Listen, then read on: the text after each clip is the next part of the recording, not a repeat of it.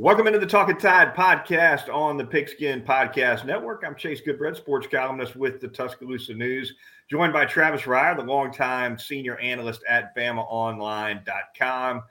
Catch us on Twitter at talking underscore tide. You can get links to all of our podcasts there. And of course, you can get us uh, wherever you prefer to get your podcasts, including Apple Podcasts and as well live on Facebook and YouTube. Get Talking Tide just about anywhere you want. Uh, and I'm going to thank uh, a couple of sponsors really quickly Peterbrook Chocolatier of Tuscaloosa and DraftKings. More on them later in the program. Travis, uh, we pick it up here on this Sunday Nighter, looking back at a setback for Alabama basketball, a pretty big and glaring way on the road at Oklahoma. Uh, they lose by 24, 93 to 69, the final score in a game that Alabama really was never in. Uh, OU came out of the gate with their foot on the gas and and never let off it. At, at, one point, I was wondering if if Alabama might lose this one by by 35 or 40. That's the way it was going. It absolutely was, and this was an Oklahoma team that came in riding a three game losing streak, hadn't scored 60 or more points, Chase, in any of those three losses, and there they are at the half with 50 points and a 17 point lead. You're right just not enough energy from Alabama from the outset, not enough engagement, whether it was mental, physical, both. Uh, didn't show up. It was a no show in Norman. I think that's the best way to describe it. No question. Uh, defensively, especially. And, and of course, you know, this is a second game in a row where Alabama hasn't shot well. The big difference being they didn't shoot well at home against Mississippi State and won that game really with defense uh, in the second half, especially. Turned it on, got a lot of stops, and, and pulled that victory out. This game, they shot poorly, and their defense was practically non existent. I mean, OU had 50 at the half, easily could have had 100. And uh, Nate Oats could have emptied the bench with, with nine minutes to go, probably, really. Uh, I thought he emptied the bench a little bit late. I thought yeah. I, I, saw start I saw starters in the game longer than I thought I would. Certainly, well after the outcome was decided.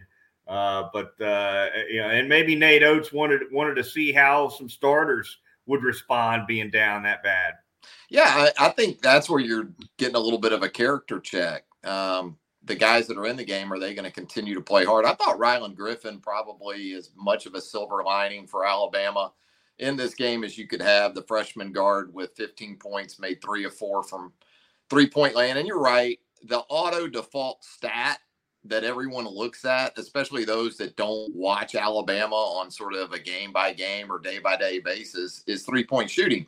So you look at Alabama losing by 24 points, you go straight to threes, and they make six of 22, and you go, aha, they didn't shoot the three. Well, this really didn't have that much to do with three point shooting. This had everything to do about a total ineptitude, a total breakdown on the defensive end of the four against the worst scoring offense in Big 12 basketball. Oklahoma came in dead last in the Big 12 and scoring at around 67, 68 points per game.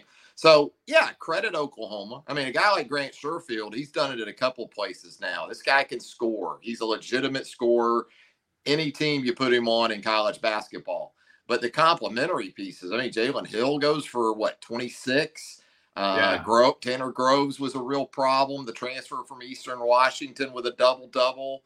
Uh, Alabama just wasn't willing to do or go to the extent that it had to go to in a in a tough place to play. They lost there a couple of years ago, and this was a desperate Oklahoma team at this point. You know, it wasn't a conference game for either team, but for Oklahoma in terms of its NCAA tournament chances, they had to have this one just as much as they're going to need to have any of them coming up in the Big 12.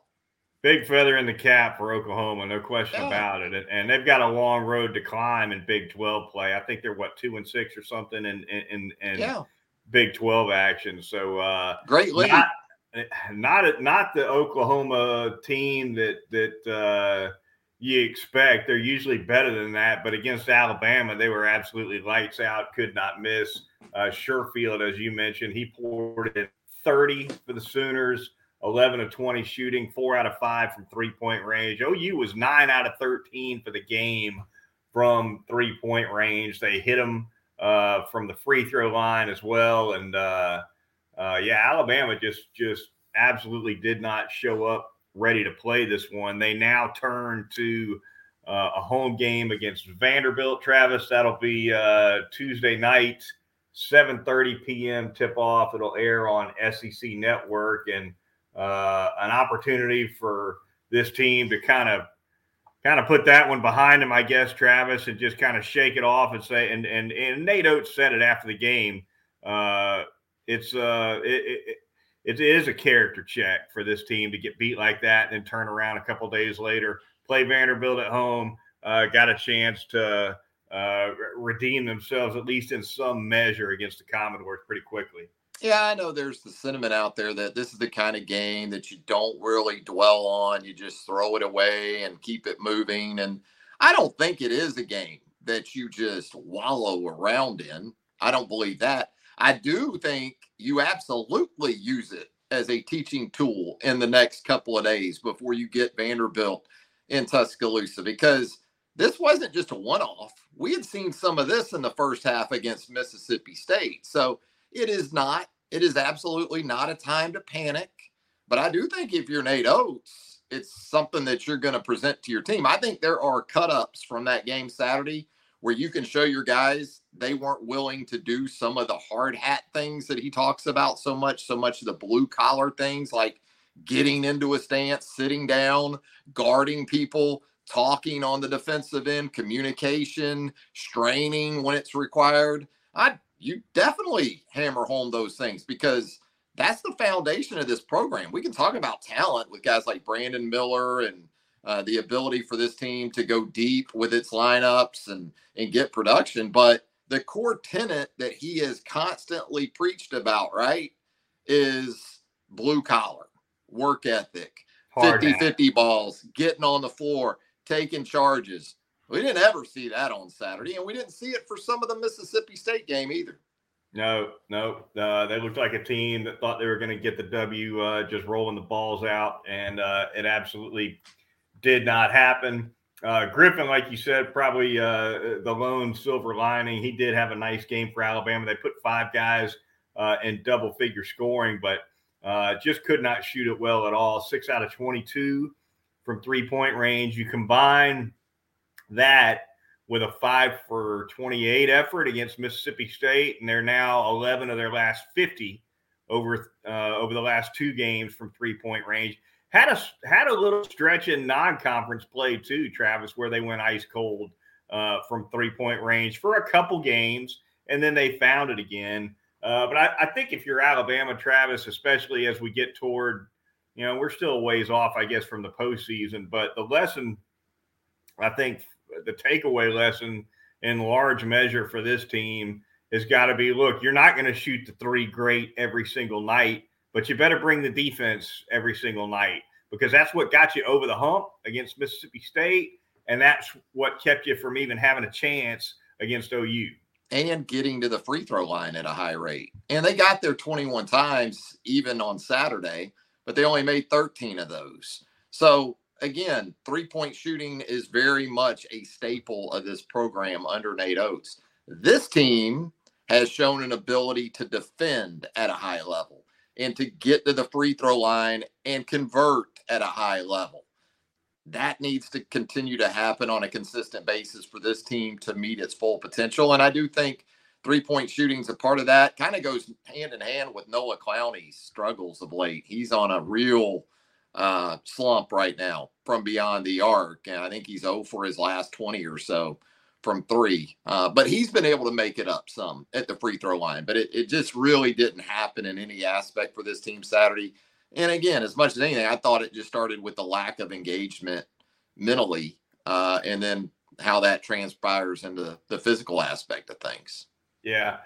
And really, this is a team as good as Clowney can be when he's hot, they don't need Noah Clowney bombing three pointers. Mm-hmm. He's he's got a he's a good enough rebounder and a good enough he's got good enough touch around the basket that NATO that Alabama would be just fine if Noah Clowney didn't shoot threes. Um, and he's not to say he shouldn't shoot them because uh, he's proven that he can knock them down, even though he's in a cold stretch right now. But they've got so many guys uh, that can shoot from the outside, Travis, that uh, uh I just assume Clowney hang around the rim. Here's here's what I thought Oklahoma did too, and this sort of it, it goes back to you as an old school guy, as sort of uh, you're pretty much mid range mark. I like to refer to you as, you know, uh, because you're yeah. not all in on these threes and this, you know, attack the rim and the ball screens. But if they're not getting clean looks off the screens up top, and then they're not able to get to the rim or throw the lob on the roll, what's what's what's left? What's left? The mid-range yeah. game. And I know Nate doesn't like it, but teams are going to continue to play them in a way where I think they're going to have to be okay with from time to time, at least from the elbow or in that mid-range game, whether it's Clowney, whether it's Jaden Bradley, whether it's Mark Sears, being able to knock down that 12 to 16 footer. I know it doesn't fit the plan necessarily. Um, and I know first and foremost, you're going to look to shoot the three and get directly to the rim. Um, but I think Oklahoma also provided a little bit of a blueprint defensively uh, to some teams. At least you're going to see them try. It doesn't mean they're going to be successful, uh, but I do think that's something you could see more of. And you know what? You also don't see Travis, and and uh, you you put me on my soapbox. That's fine. I don't I, I, I, don't mind riding it. I'll ride the rims on it. Yes. But uh, how about throwing it into the post and letting the bigs create with their backs to the basket a little bit, right? Yeah, you but Bediako Bediako doesn't have a back to the basket game, does he? Or maybe and why not? know that he does because of the well, way they play. We, he he doesn't have it because they don't develop it. Clowney, you know, I mean, Clowney had a situation in the game Saturday where if he had a baby hook, like seven feet from the bucket, he had a clean look. But I don't know if he mm-hmm. has that in his arsenal yet. So then he goes back the other way, and and it's a tough shot going away from the bucket. You know what I mean? That, that I mean, that's, right. that's reasonable right. what you're saying. But I, I just don't think. Uh, no, I, I, don't know. I know they work on post development. I know that, but it's just not something mm-hmm. that they they look to do at all, really. Now, maybe if they no, had more of that kind of guy, maybe if they had more of that kind of guy, they would. But even in the previous seasons under Nate, you know, Alex Reese was a three point shooter, right? I mean, mm-hmm. he was mm-hmm. six nine, six ten. Um, so you know, it could be a couple different things there. Noah Gurley occasionally will get will get fed in the post with his back to the basket every once in a while. I think give Nate you a little Melvin Cheatham a little bit. Yeah, yeah, yeah. You but, want a little uh, Melvin Cheatham's what you want. yeah, or Erwin Dudley down yeah. there. David Benoit. Yeah, yeah. That's right. I, I got you. Whatever it takes. Roy but, Rogers. Uh, at any rate. Yeah. uh, at any rate, Alabama goes down by 24 to the Sooners, and uh, Travis and I will be uh, back next Sunday to uh, recap the latest. By the time we podcast again, Alabama will have played Vanderbilt at home and LSU on the road. They take on uh, the Tigers in Baton Rouge next Saturday, Travis. So, uh, two more games to look forward to there. Going to talk a little bit of football on the back end of the program, but first. Uh, going to thank a couple of sponsors really quickly. Going to start by telling you all about DraftKings. Stage is set for the NFL postseason. Super Bowl is on. Chiefs and Eagles. No better way to get ready for all the action than with the DraftKings Sportsbook, an official sports betting partner of the NFL and Super Bowl 57. New customers can bet just $5 and get $200 in free bets instantly, plus all New and existing customers can take a shot at an even bigger payout with the DraftKings stepped up same game parlays. Check those out as well. You got to download the DraftKings Sportsbook app, use promo code TPPN.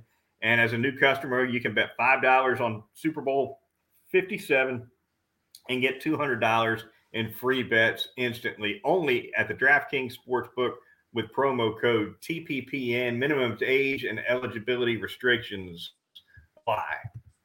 Going to tell you about Peterbrook Chocolatier out there at 1530 McFarland Boulevard North in the Indian Hill section of Tuscaloosa. Of course, you know that those babies right there, those hand dipped chocolate strawberries, which, by the way, hand dipped daily at Peterbrook Chocolatier. Not every other day, not every three days, every day. First thing every morning, Monday through Saturday, they're hand dipping those chocolate strawberries, whether it's the milk chocolate whether it's the white chocolate, the dark chocolate, they can take great care of you. And of course, it is the absolute season for those hand dipped chocolate strawberries because Valentine's Day coming up right here upon us as we move into the month of February.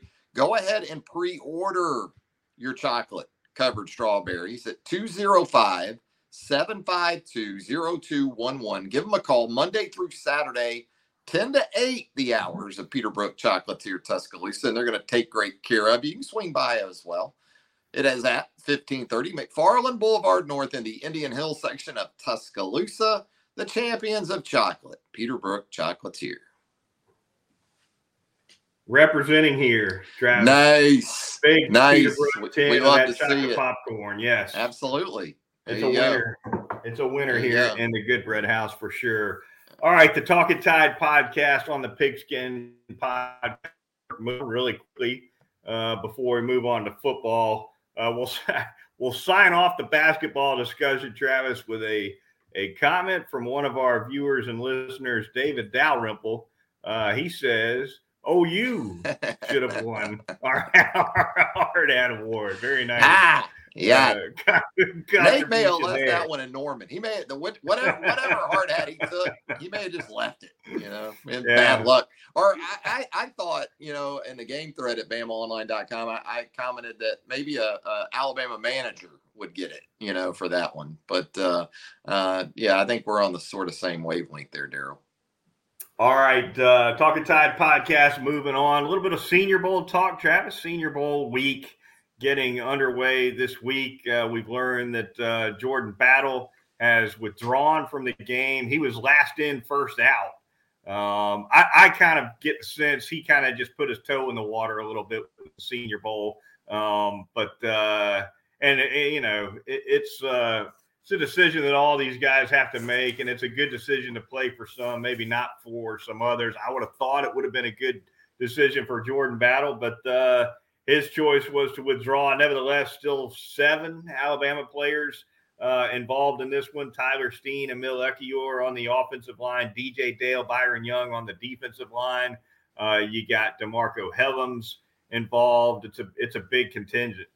It is. Were you a little surprised by that with Battle? Because the way I view the Senior Bowl these days, and kind of the way I view him, without being a guy that's knee deep in in draft info or his position and the type of year it is coming up in the draft for safeties. He just seems like he fits that area where he might go in the draft where the senior bowl can be beneficial to him, I guess is what I'm saying. Right. But without knowing everything he's got going on, I don't know if he has an injury. I don't know if there's something else he's dealing with. Right. But just on the surface looking at it, isn't he sort of in that range where it can be a, a, a really good thing for him. There's no question. I'm, I mean, he and and like you said, maybe this is injury related. And if it is, you can't you can't criticize right. the decision to withdraw. However, he didn't have a great season.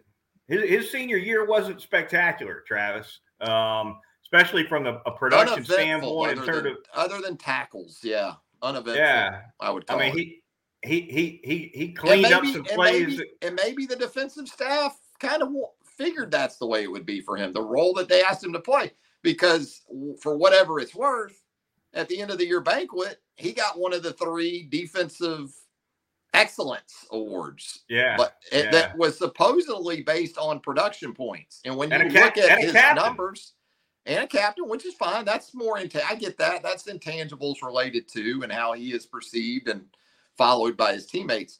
But when I hear production points, right or wrong, I think statistics and mm-hmm. Jordan tackles wise, pretty good numbers. But as far as making plays on the ball, um, really, other than the interception against K State, right in the first half in New Orleans, right. that was about the extent of it in 13 games for Jordan Battle.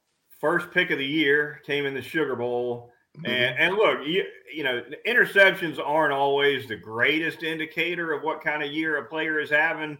But when you have when you start all year and, and you have none, um, and you're low on pass breakups too, then there that that's a that's a production issue. I think he had two pass breakups going mm-hmm. into the Sugar Bowl, if I'm not mistaken. Uh, but uh, like you said, you know he he was a quality tackler um, and uh, cleaned up a lot that got away from the front seven. But bottom line, yeah, I think the Senior Bowl could have helped him. Uh, he can help himself certainly at the combine. I think he's probably going to run in in the in the high four fives, um, mm-hmm. which, which won't be too bad for him as a safety. Uh, but uh, and, and, what Demarcco Hellams does obviously will be uh, critical at the combine as well. But Hellams and Battle are in pretty similar buckets, I think, as as NFL prospects overall. And and uh, Hellams will be down there. Cam too uh, headed down there as well. So uh, a big contingent even without Battle. Yeah, it is, and you're right. Uh, you talk about every guy that's in that game for Alabama; they're in that aforementioned range. Um, maybe some a little higher and some a little lower, but uh, big week, no doubt about it, for all those guys. Coordinator searches moves on for Nick Saban, Travis. Before we get out of here, we'll touch on those really quickly. The offensive and defensive coordinator role remain open for Nick Saban. Clock ticking a little bit. Uh, my understanding is he may not make an appearance in Mobile as, as he often does. So remains to be seen if uh, reporters will get to a chance to ask Saban about how those searches are going uh, in Mobile this week because he he may or may not make the trip. Uh, but nevertheless, uh, as you mentioned in our last podcast, uh, spring practice preparation is a real thing. And uh, you, you, would think that uh, when you and I reconvene next Sunday night, won't be surprising at all if one or both of those hires has been made. Yeah, I think with also the recruiting window coming to a close, I think maybe tonight or this weekend for sure, because you've got the late signing date coming up on Wednesday as well. It, it wouldn't surprise me either if, and, and I think he's already done a lot of due diligence on candidates um, but as far as finalizing his choices for both offensive and defensive coordinator and understanding there's maybe a in-house candidate or two that he's considering for one, if not both those positions. Um, I, I would be surprised also if we're sitting here a week from tonight and we don't have at least one of those guys figured out, if not both. Yeah, yeah, it's uh, it's about time to pull the trigger. I think if uh, if you're Nick Saban, Glenn Glenn Schumann, the co-defensive coordinator at Georgia, a guy that's been heavily mentioned as a strong candidate for that DC position. Travis uh, Jeff Lebby at Oklahoma, strongly mentioned for that OC role. Um, my money's on Schumann for the DC pick. I don't have quite. I don't feel like I have a great handle on what might happen on the offensive side, though. Yeah, I, I think offensively there there's probably some some things that are going on um, that that are requiring a, a, little bit more of an extensive uh, amount of work from Nick uh, on that side of the ball to make sure he gets the right guy. I think defensively, obviously Jeremy Pruitt's been talked about a lot. There's just so much to clear up there um, that that yeah. makes that one murky at best. Um, and then you do have an in-house guy like a Todd Grantham uh, that that could get consideration as well. But you're right, as we've seen in the past, you know, Nick, when you think he's going to zig, he'll zag, um, and not always easy to to connect dots with Nick Saban. All right, that's going to do it for this edition of the Talking Tide podcast. Travis and I will be back next Sunday night talking more Alabama basketball, and uh, we suspect possibly a coordinator hire by that point as well. Looking forward to that. Thanks to our listeners. Thanks to our viewers here on Talking Tide. We'll see you next week.